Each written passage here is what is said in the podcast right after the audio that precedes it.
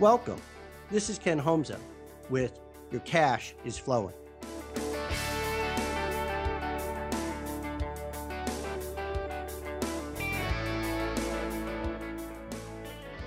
I am Chad Barr, a cyber marketing strategist, the president of the Chad Barr Group, and also the co author of the book, Million Dollar Web Presence.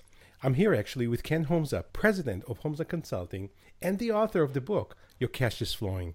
Ken is a financial expert helping entrepreneurs, startups, and large corporations to dramatically increase their financial wealth and create amazing legacies. Truly a brilliant guy.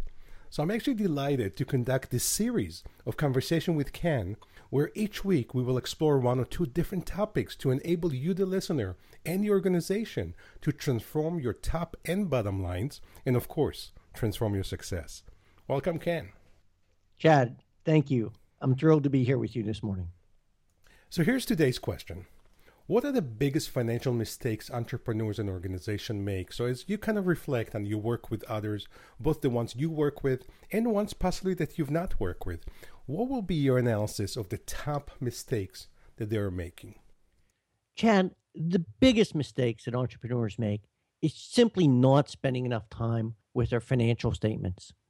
I found that if they simply engage with their financial partners, be that their CPA, their CFO, their controller, whoever they have on staff, and seek to understand their financial statements in a greater level of detail, it has tremendous results on their overall efficiency, top line growth, and bottom line performance. But most entrepreneurs are a little bit afraid of this area because it's not their area of expertise and they don't understand it. So rather than digging in and seeking to understand, they tend to put their head in the sand and ignore the problem. So, how do entrepreneurs, how do you suggest they overcome this fear of financial statement? Is it a matter of just spending more time with them? Is there a way to start not only understanding, but possibly even really liking the time commitment that one needs to spend with a financial statement? You know, Chad, it's like anything else if you have any fear in life, you simply have to face it and address it.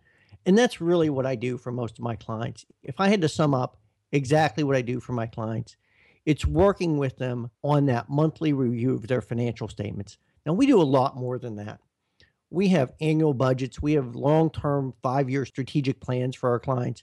We deal with operational issues, sales issues, you name it. If it involves money, I think the CFO should be involved in that discussion.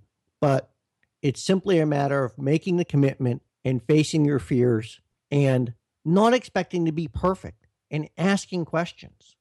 It's amazing as we take management teams through this process. They're afraid to ask questions initially because they don't want to sound stupid. But as they ask those questions, their confidence builds and they ask better questions each and every month. And within six to 12 months, that meeting is very different than when it started. So it seems to me, just kind of recap, that if you're not spending time with your financial statement, you're acting almost the behavior of an ostrich, where you're sticking your head in the ground. If you are spending time with your financial statement on a consistent basis, you are not only proactive, but you're kind of helping lead the business into the future. Absolutely. There's nothing you can do about the past. So when you're looking at your financial statements, you're talking about what happened last month and the month is over. What's really interesting about it is what do those numbers and results tell you about what's going on in the business and how it's going to influence results next month? That's where it can add value because that's where you can have impact and change.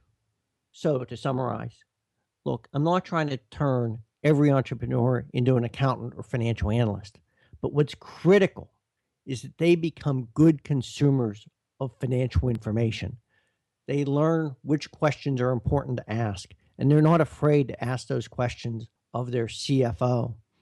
Being engaged with the financial results of your organization is the only way to ensure consistent long term growth and improved profitability performance.